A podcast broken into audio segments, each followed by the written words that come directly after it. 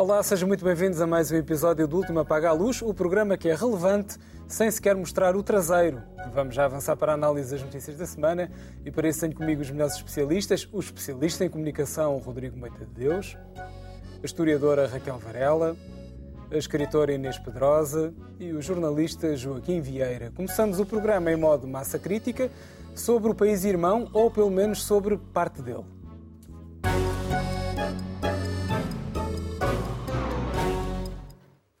Ora, o tema já foi antecipado aqui mesmo há várias semanas, mas eis que o 25 de Abril se aproxima. Viva o 25 de Abril!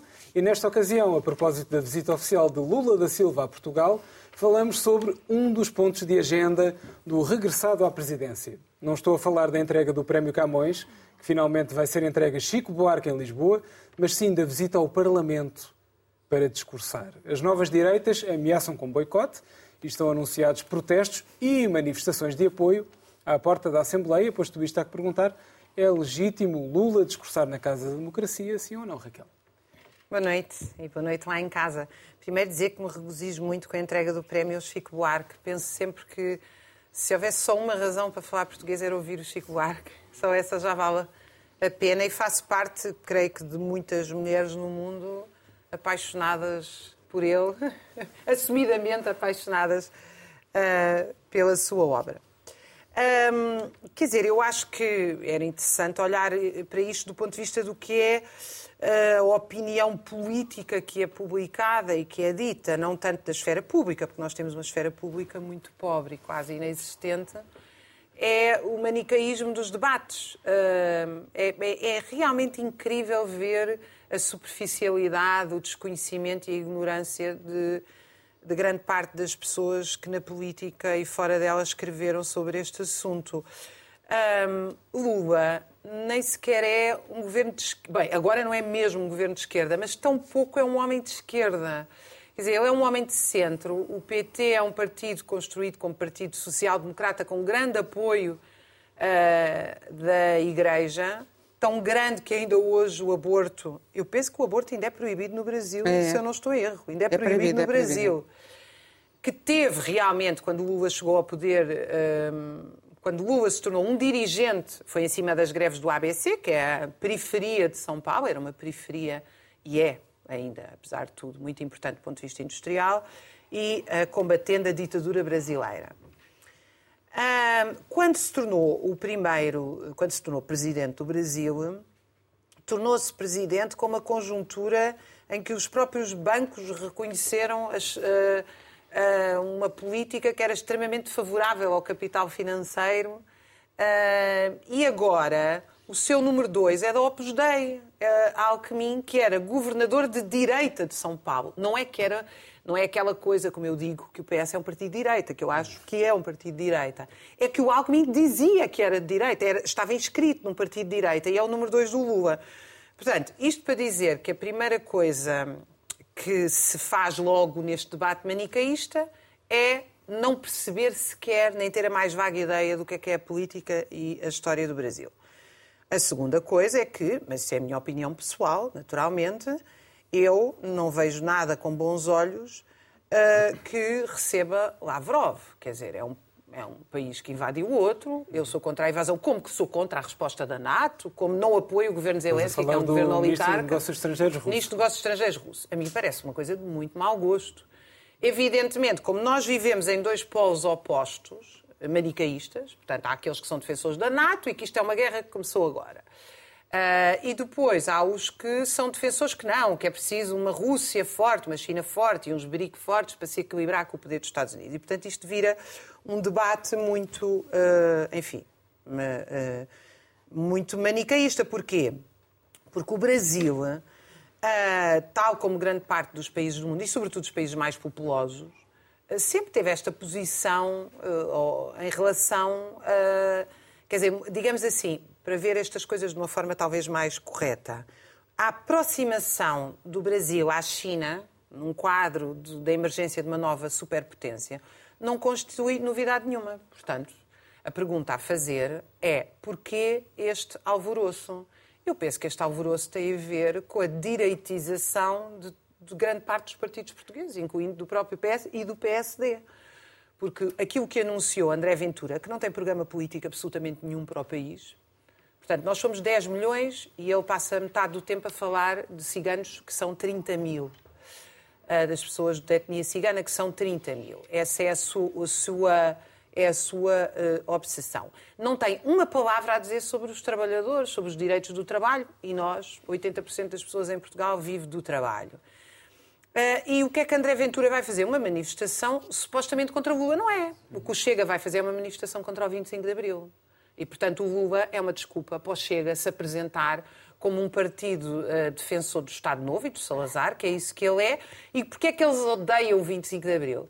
Porque o 25 de Abril foi o, foi, o, foi o, período em que as pessoas decidiram, tiveram voz e impuseram direitos laborais e o direito ao emprego e o direito eh, e os direitos garantidos, e o Chega detesta isso. Aliás, eu convido todos os nossos telespectadores a abrirem o programa do Chega, o antigo e o atual. O antigo foi rapidamente tirado porque era contra os sindicatos, contra a progressão nas carreiras, contra os trabalhadores, todos no seu conjunto.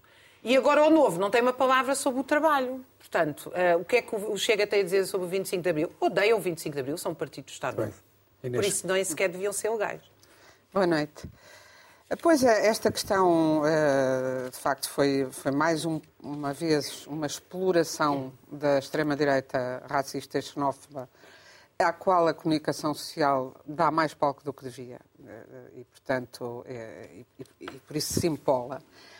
E a começar pela discussão de que ah, o 25 de Abril é nosso, o 25 de Abril é... Angola é nosso e agora o 25 de Abril é nosso.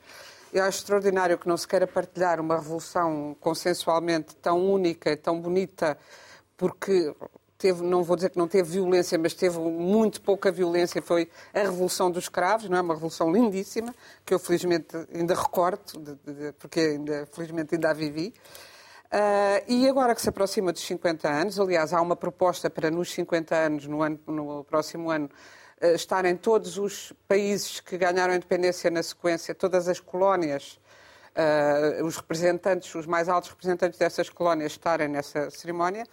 Ex-colónias. Ex dessas ex, então, colónias. Claro. Oh, Inês. Oh. Bateu agora uma saudade. e, portanto, isto, eu acho que deviam estar, além dessas as colónias onde havia a guerra deviam estar todos os países uh, de expressão portuguesa, devia estar o Brasil, porque é um Brasil importantíssimo uh, porque é um país importantíssimo para a nossa e é, é, é, para já é, é, um, é um Brasil, é o Brasil é um dos grandes países do mundo e é o grande, uh, o, o, grande país da língua portuguesa. É, se a língua portuguesa tem o impacto que tem no mundo, deve-o muito também ao Brasil, uh, culturalmente, uh, economicamente, mas muito também culturalmente. E que nos impede a todos de falar já na alvabês. Quer dizer, há uma, há uma parte da população que ainda consegue comprar Exato. livro no Brasil e continuar a ler português. Mas dizer que uma das coisas que uh, se criticava é porque, porque é que vem um, um chefe de Estado estrangeiro discursar na, numa sessão solene da Assembleia da República que nunca tinha acontecido. Seria o primeiro. Isso veio até nos jornais, reproduzido indiscriminadamente, que seria, uh, foi convidado e seria o primeiro, isto quando se falava em Lula falar durante a sessão solene de 25 de Abril. Ora, eu informo que na cerimónia solene comemorativa de 25 de Abril de 1989, houve três oradores Vítor Crespo, então Presidente da, da Assembleia da República, Carmen Pereira, então Presidente da Assembleia Nacional da Guiné-Bissau, país uh, que não tinha nenhuma democracia vigente, tinha partido único, aliás, tinha uma Assembleia Nacional como nós no, no tempo do fascismo, e Mário Soares, Presidente da República. Portanto, não seria sequer a primeira vez. Pelo menos desta vez isto já aconteceu. Uh, e uh, agora, tanta polémica se criou à volta disso que o que vai acontecer é fez-se uma sessão especial onde o Presidente do Brasil falará antes da sessão de 25 de Abril, à qual já nem, na qual já nem participará como uh, observador, como convidado especial ou como convidado simplesmente, porque entre, sairá imediatamente, acho que foi uma, uma resolução diplomática para evitar mais alaridos, da extrema-direita não só, porque a Iniciativa Liberal também fez um grande, um grande barulho de que sairia se Lula estivesse presente, etc. Portanto, ele sairá e irá para Madrid de seguida. acabou, esvaziou a montanha para um rato nesse sentido. E o que, era de, o que é de sublinhar é que Lula vem retomar as cimeiras luso-brasileiras, tão importantes para, nosso, para o nosso futuro comum e para a nossa economia, para o nosso desenvolvimento, eh, interrompidas durante o governo Bolsonaro. Presidente que nunca pôs os pés oficialmente em Portugal como presidente enquanto, enquanto foi e que, no entanto, virá agora, eh, em maio, está anunciado para vir a um congresso da extrema-direita xenófoba e racista. Eh, aí é a primeira vez que então eh, teremos a ocasião de, de ver Bolsonaro. É, o que é importante, e foi já anunciado, é que o desenvolvimento, as relações comerciais, culturais, eu acho fundamentais e que, e que precisam muito ser desenvolvidas. O prémio Camões é um sinal, mas eh, infelizmente é um sinal, quer dizer, é uma coisa importante, mas infelizmente a, travessia do Atlântico em termos culturais também nos últimos anos foi completamente uh, estilhaçada. Aquilo que a Raquel estava a dizer quanto à, à política do Brasil é, é evidente, é, há muita, há muito, é muito difícil fazer uma política propriamente de esquerda no Brasil pelo peso das igrejas, a católica, mas sobretudo as evangélicas, e por isso Uh, e, e, também, por, e, e, por isso, nunca se conseguiu, por exemplo, fazer minimamente uma lei do aborto. Uh, é uma coisa que se discute na sociedade brasileira há, desde os anos 60, 70 e não se consegue. E há imensas mortes por aborto clandestino uh, no Brasil, muitíssimas, assim como há uma taxa de violência doméstica inacreditável. Mas o que acontece é que há um estilhaçamento partidário, o espectro partidário há de tal forma estilhaçado que não se pode, não se consegue governar sem fazer uns consensos que a nós nos parecem possíveis. E talvez essa prática do consenso, que é a única maneira de governar, tão ampla, também justifique, não que para mim não tem justificação, é muito clara a minha posição sobre a guerra da Ucrânia, mas justifica a amplitude da posição uh, de Lula da Silva nos últimos uh, dias, em que eu acho que ele, que ele quer genuinamente gostaria de contribuir, seria bom para o currículo dele, mas também seria bom para o mundo, para acabar, penso, e terá pensado, eu que estou aqui num sítio onde não tem nada a ver, a América do Sul tem-se posto muito fora desta guerra, que acha que é uma coisa da Europa e dos Estados Unidos, talvez eu possa dar um contributo. E, disse, e fez afirmações, aliás, bastante contraditórias e bastante uh, tontas, pouco previstas, mas a questão dele vir no 25 de Abril não tem nada a ver com isso, tem a ver com a nossa história comum.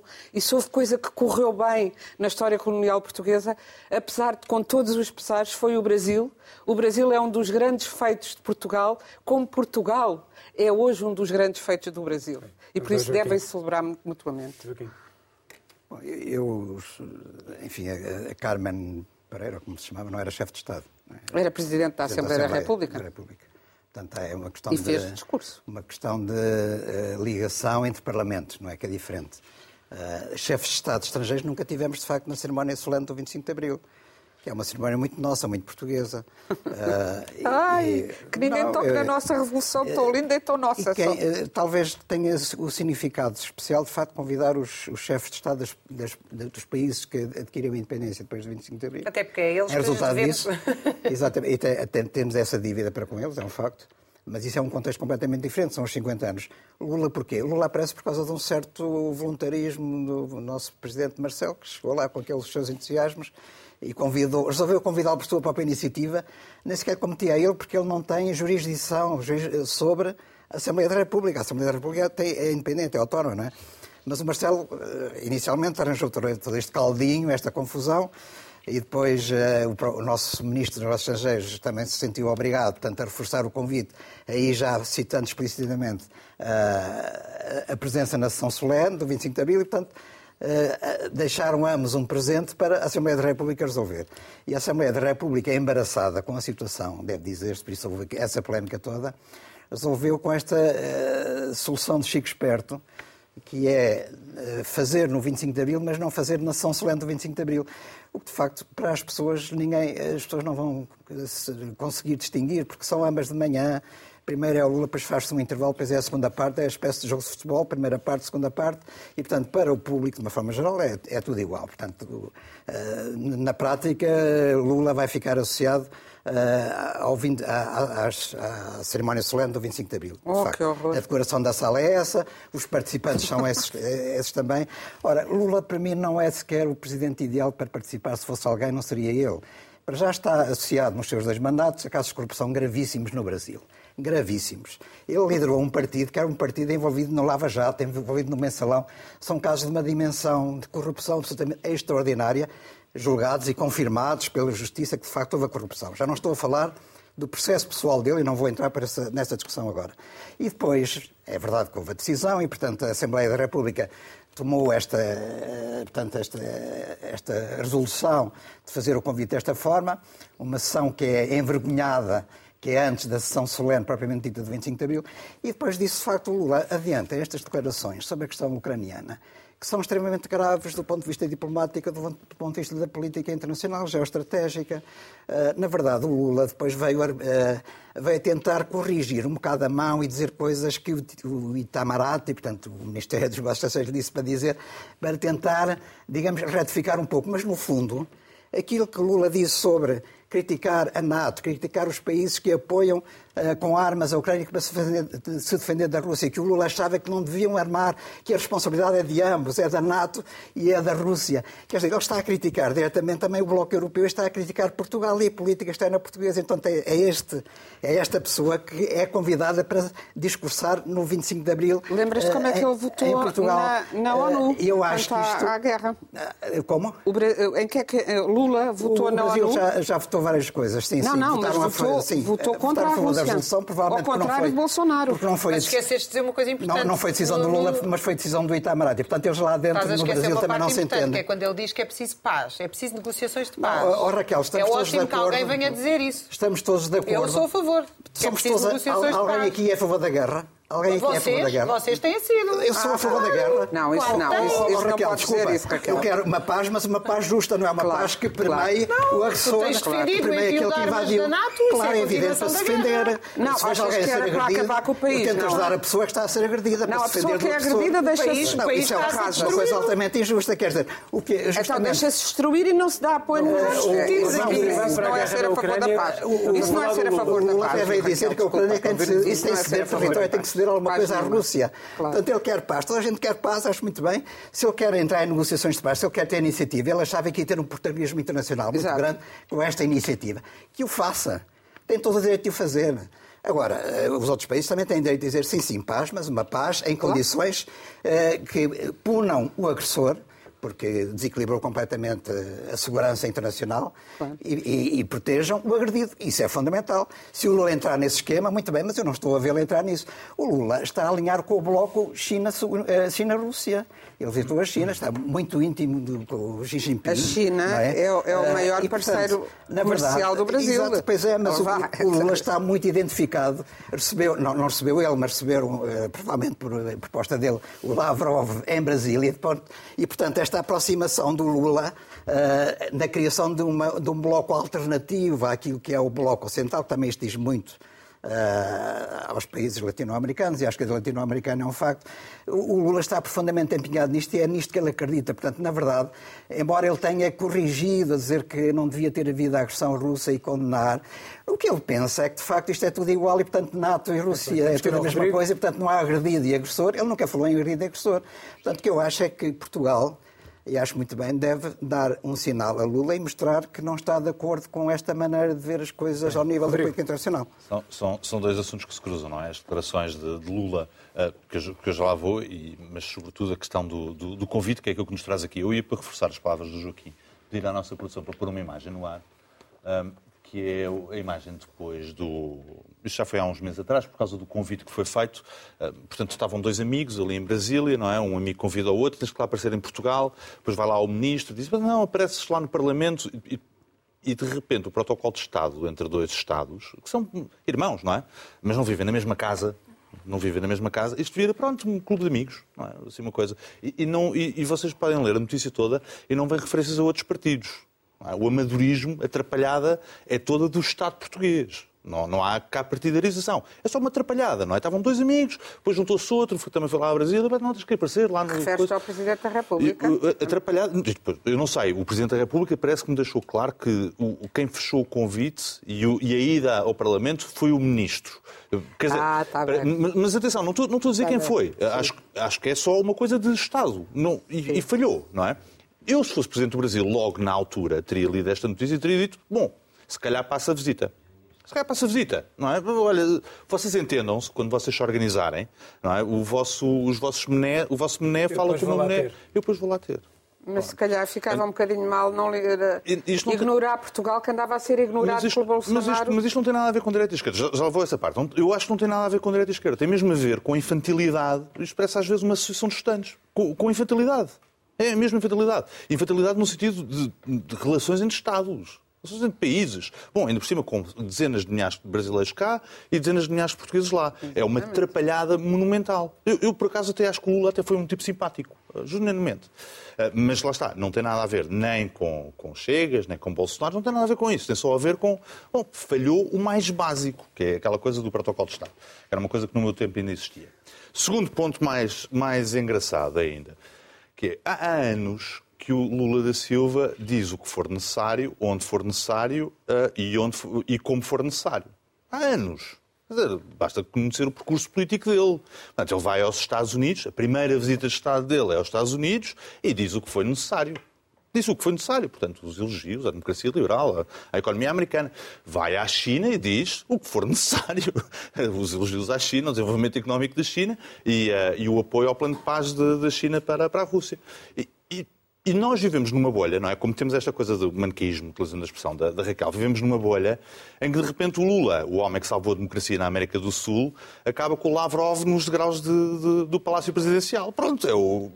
Há que chatice. Não, ele é mesmo assim. Ele tem que fechar um acordo da União Europeia com o Mercosul para garantir a entrada de produtos brasileiros na União Europeia. Tem que fechar isso. Ponto. Exporta quilos de soja e outras coisas para a China, Para a China. exporta para os Estados Unidos. Tem, tem não sei quantos, tem não sei quantos brasileiros com negócios nos Estados Unidos e, portanto, ele vai dizer sempre aquilo que for necessário. Ele vai ser um grande democrata nos Estados Unidos, um homem a favor do mundo bipolar na China e vai ser a favor de um acordo de paz intermediado, eh, musculado, eh, quando estiver em Moscovo. Porque também há de ir a Moscovo. É- Não, é se no meio disso conseguir, como tem é conseguido defender bem e melhorar a democracia no Brasil, com o que tem a, a, a sei taxa de desigualdade. Não, acho que sim. Grande. Eu acho que receber o Lavrov no- em, em Brasília, acho que sim. Acho que é um feito Ah, é é extraordinário. importante, Acho que um não é as feito pessoas terem eu acho- casa eu acho não- não- Inês, Não há diminuir. romantismo nenhum. Não é o homem é nenhum. um artista. Bem ou mal, o homem é um artista. Claro, os Agora, não, não vale a pena romantizar a coisa. Não é de Don. Quixote. Não, não, não é um Don Quixote.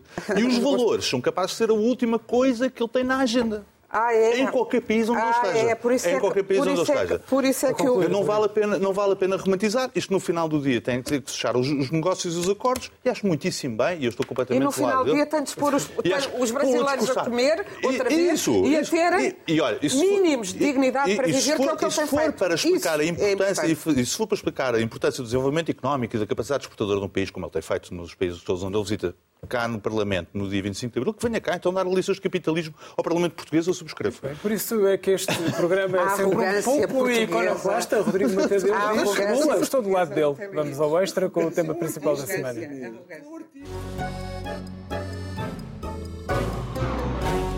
Super simpático. Como... Ora, o Foste um tema é sobre a. TAP, mas não é só sobre a TAP. O que se passa é que esta semana, em mais um capítulo da novela Sassaricando com a companhia aérea, falou-se de um alegado parceiro jurídico que sustenta demissões de CEOs da TAP. Só que o governo recusa-se a mostrá-lo e brinca de esconde-esconde, como diria Lula. Na verdade, podemos extrapolar o tema e perguntar: os governantes e o Estado acarinham a transparência neste e noutros casos? Inês. Ah, olha, eu acho que isto é mesmo já um casinho, já é uma novela abaixo de mexicana, a história da, da, da Comissão de Inquérito. Acho muito bem que se leva a Comissão de Inquérito até ao fim. Mas vou-te dizer, assim como aqui disse e repito, que, que o, espetáculo degra- eh, o espetáculo da demissão pública eh, com alegada justa causa da CEO da TAP foi eh, uma coisa impensável e que não dignifica país nenhum nem democracia nenhuma. Foi violentíssimo e não, não há razão para isso. E, portanto, eh, compreendo perfeitamente que ela agora vá avançar para os tribunais, mas enquanto, eh, enquanto habitante do país que, que meteu o dinheiro e que continua a meter o dinheiro na TAP, e bem, no meu entender, e bem, eh, e que TAP que devia continuar pública, percebo que se há haver um parecer jurídico, se agora se vai para uma guerra judicial, esse parecer jurídico em nada adianta ao, à, à história dos acontecimentos e pode, ao, ao tornar-se público, pode adiantar muito à defesa de Christine Ormier-Widner e, portanto, uh, ser mau para, para, para o bolso dos portugueses, ou seja, para a indenização que o Estado português lhe vai pagar. Fala-se já em que o pedido será de 3 milhões de euros, até acho pouco em relação a tudo o que ela, as ofensas todas de que ela, de que ela alegou e que eu acho que ela tem razão para as ter. E, portanto, se há um parecer, será um parecer que justifica e, portanto, será uma razão jurídica que será invocada em sede própria a favor de uma das partes. E acho que isso já não tem a ver, a defesa jurídica de quem é que teve razão, já não tem a ver com o que é que se passou com essa questão da transparência. E, portanto, neste momento, o que me parece é que há uma campanha de desgaste muito intensa da parte da oposição, em particular da oposição de direita, porque não, tem, não mostra alternativa nenhuma vai dizendo, ah, pois, os professores, mas o que, o que é que eles têm de alternativa quando quem cortou os salários aos professores foi o, o governo deles? Quem, ou mesmo eh, esta semana, eh, no, no, no plano que foi apresentado, houve a surpresa de o governo que tinha dito que não se podia mexer, uh, acompanhar a inflação nos, uh, nas pensões, nos pensionistas, afinal, e que não estava a fazer alterações à regra legal de fazer a atualização das pensões, afinal, vai fazê-las. E aí apareceu a esquerda à esquerda, à esquerda do governo a dizer que é uma instrumentalização dos pensionistas. E será, evidentemente, como tudo o que se dá de, eh, de qualquer benesse que se dê a eleitores, será instrumentalizá-los, será eleitoralismo, será, mas também é minimamente eh, de justiça. E, e, e, e, tem havido uma polémica que eu acho bastante egoísta e que me, é uma coisa que me choca mesmo uh, política a dizer ah, não podemos deixar os pensionistas terem essa melhoria que os funcionários públicos não vão ter, porque uh, não é justo privilegiar, privilegiam-se os, pensionistas por razões, uh, porque temos uma população muito envelhecida e por razões eleitorais. Mesmo que seja, os pensionistas já não podem ir buscar, já não podem ganhar dinheiro. E uma das coisas mais imorais que eu vi acontecer no país depois de, do 25 de Abril foi cortarem-se pensões de pessoas que estão, que fizeram os seus planos de vida, que têm os seus compromissos uh, financeiros mensais com contando com aquilo que é o resultado, uh, justo ou injusto, mas é o que elas tinham do seu trabalho de uma vida inteira. Portanto, uh, eu estou mais. Eu, eu, o que me parece é que, em vez de se discutir Uh, propostas alternativas, à direita ou à esquerda, não as vejo.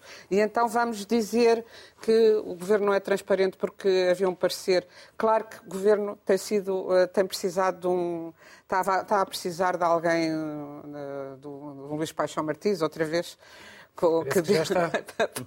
não sei se já está outra vez a trabalhar ativamente com ele. Dizem que sim. Ah, sim? sim. Uh, pois, porque foi muito útil a Costa e acho que devia haver uma certa regularização de discursos. Esta coisa do Medina vir sempre desmentir o que os outros acabaram de dizer, não sei se é uma estratégia de loner, de cavaleiro solitário que vai pelo deserto de Medina para acabar com todos. Pensa ele que já terá acabado com Pedro Nuno Santos, que ficará na história, como já disse o, o, o Ricardo Paz Mamed, com graça. Foi um ministro que foi corrido porque conseguiu, pela primeira vez que a TAP Desse, eh, foi decorrido e logo a seguir o resultado do trabalho dele foi a TAP deu lucros e esta semana soubemos que a CP, pela primeira vez na história, deu lucros. E, portanto, eh, eu, eu só eu espero que agora que se provou na CP, que se começa a provar na, na TAP, que não, uma empresa pública pode ser gerida de forma a ter lucros, que nenhuma nem outra se tornem privadas. Muito bem. Joaquim. Bom, a questão dos pensionistas eu acho que é importante que António Costa explique uma coisa, é que no ano passado uh, não havia dinheiro e, portanto, não podia uh, haver o aumento regular com aquela forma, uh, indexação, não é? Agora há, que, da Europa. Agora há, exatamente. Claro.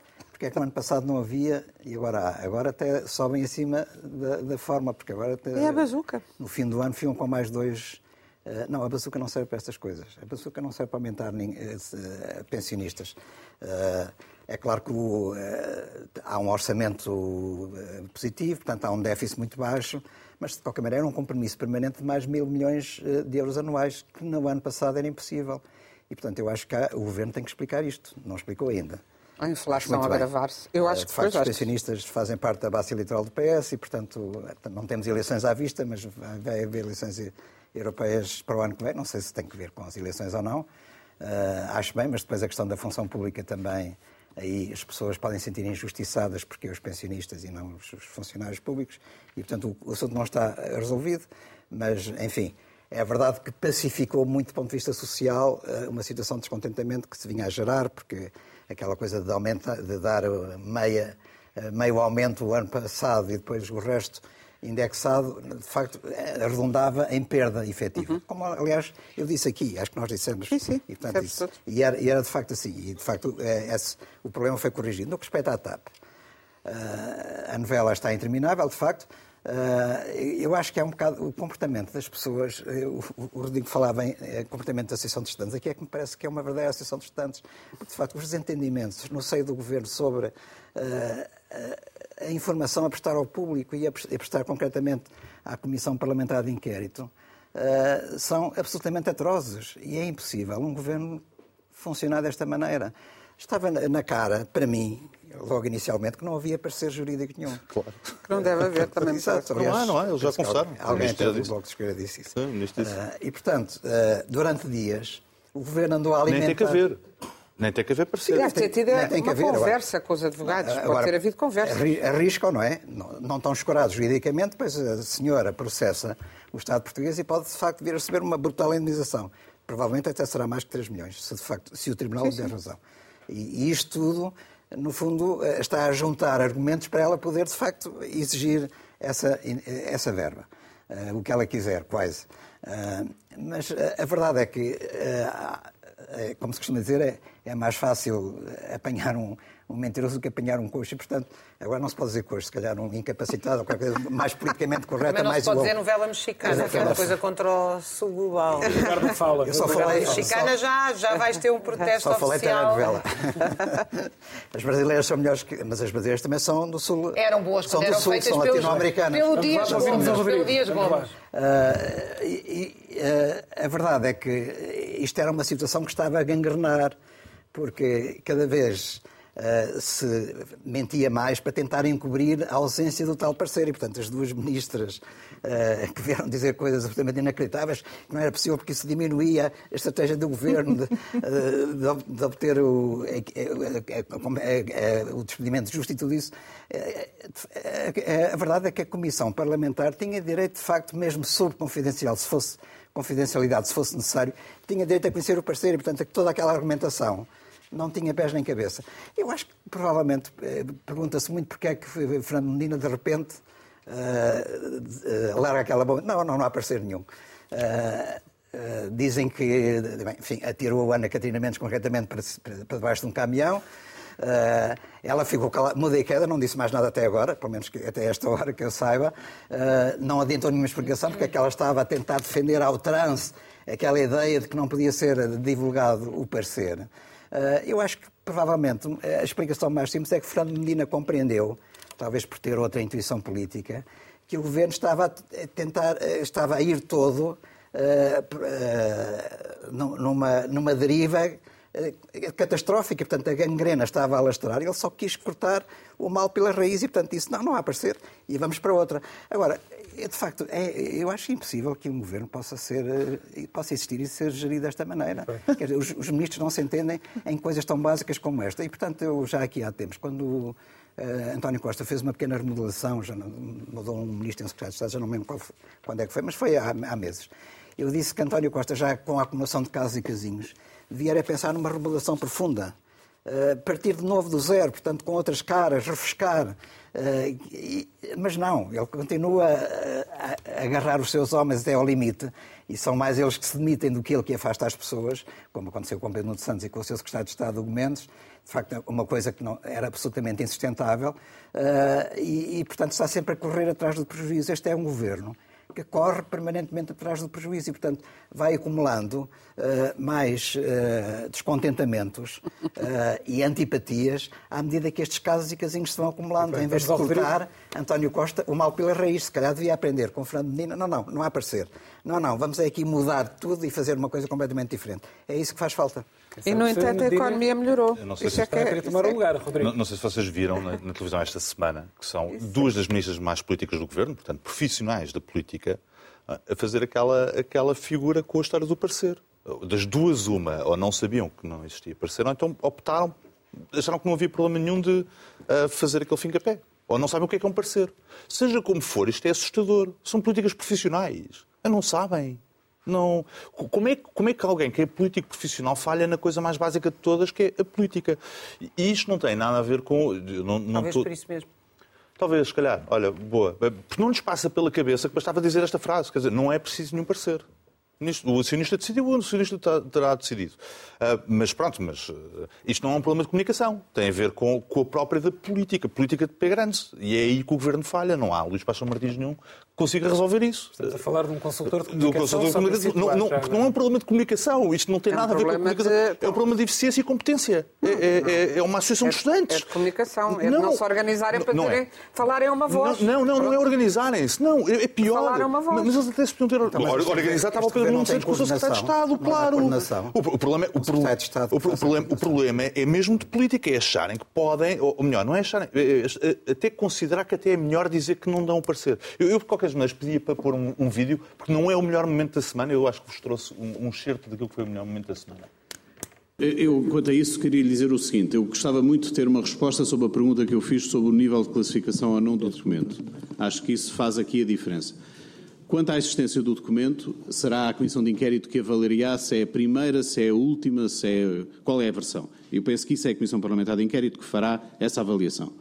O que, eu, eh, o que me parece, e que queria com toda a franqueza transmitir à Comissão, é que uh, uh, o que me preocupa mais tem a ver com o nível de classificação do documento. Se o documento está ou não está classificado. Essa é a pergunta que eu faço, que aliás não me surgiu até há pouco.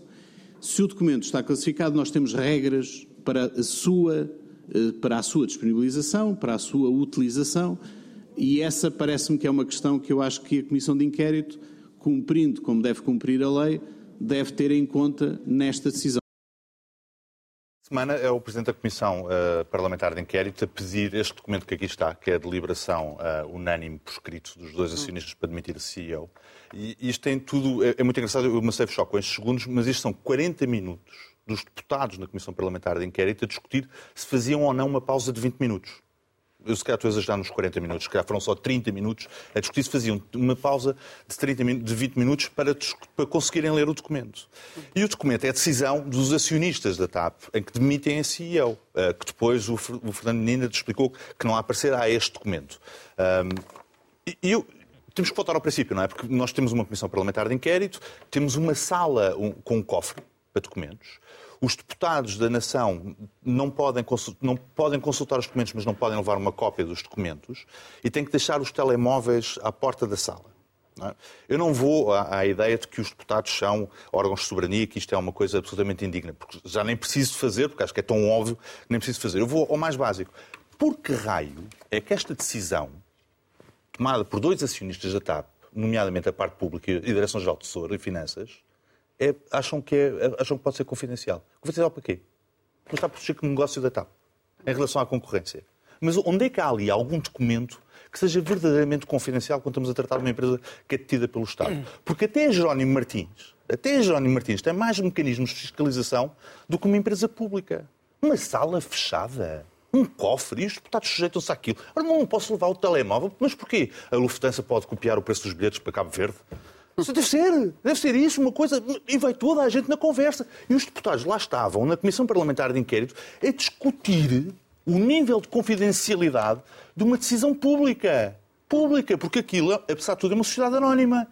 Portanto, as decisões são Queres públicas. esclarecer de onde é que veio o teu documento, a tua cópia? Não posso revelar as minhas fontes. Mas não, agora, agora é público, não é? O, o- o Presidente da Par Pública deixou lá o documento, portanto agora está, está absolutamente acessível. Além disso, o EC já tinha.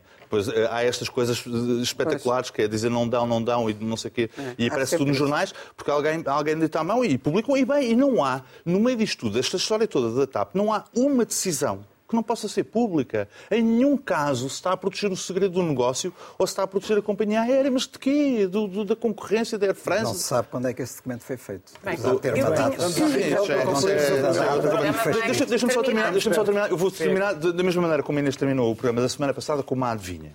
E então eu vou perguntar o que é que têm em comum Aníbal Cavaco Silva, António Guterres, Jorge Coelho, João Crevinho, José Sócrates e Pedro Passos Coelho? São homens? Também, é verdade. E todos perceberam que a TAP não podia ser pública. Obrigado. Raquel.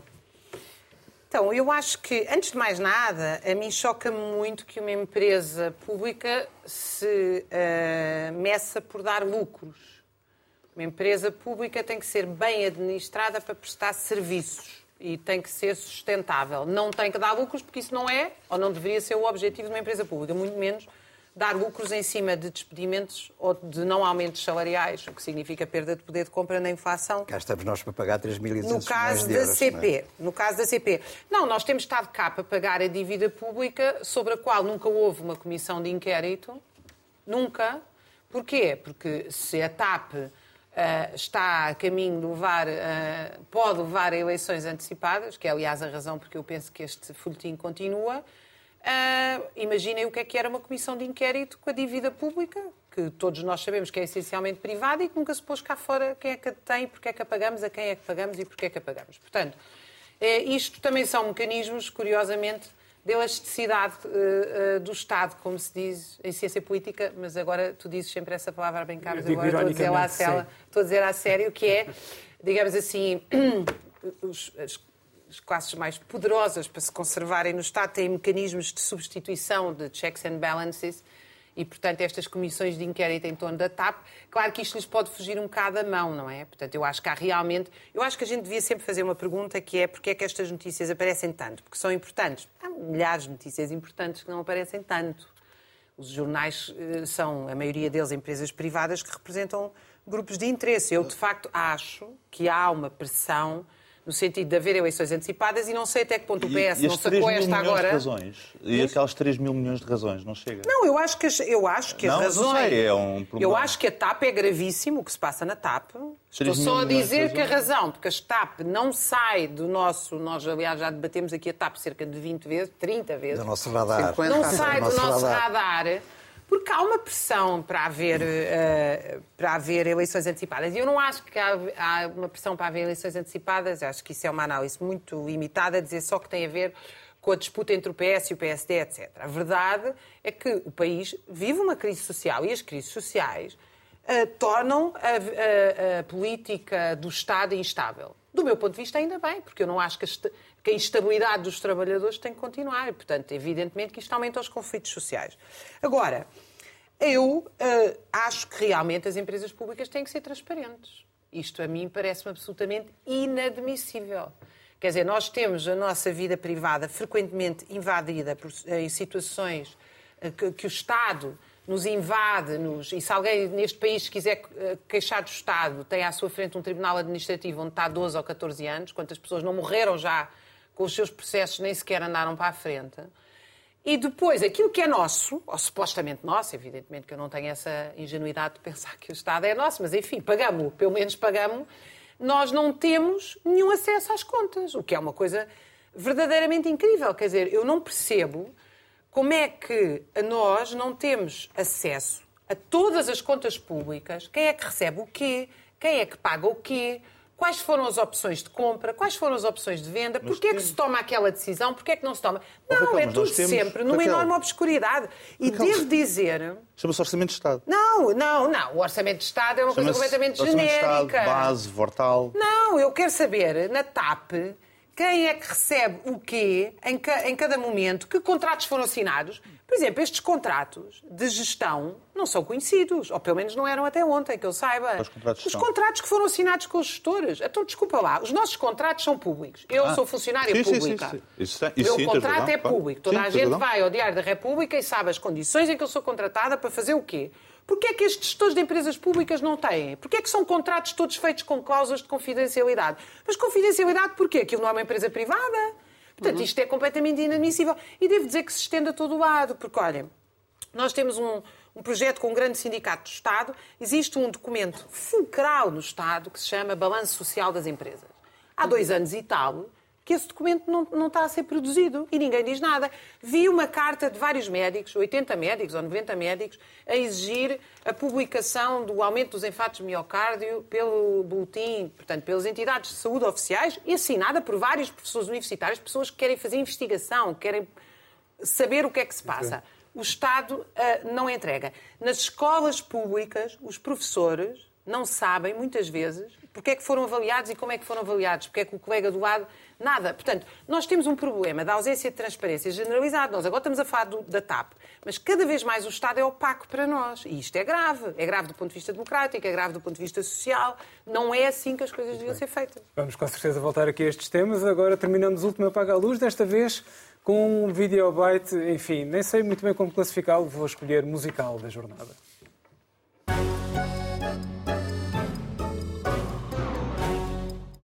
Somos como somos e a vida é como é. Se o amor bate à tua porta, mas não queres ver, leva-me contigo, meu amor, leva-me contigo. Não deixes que morra o nosso amor, leva-me contigo.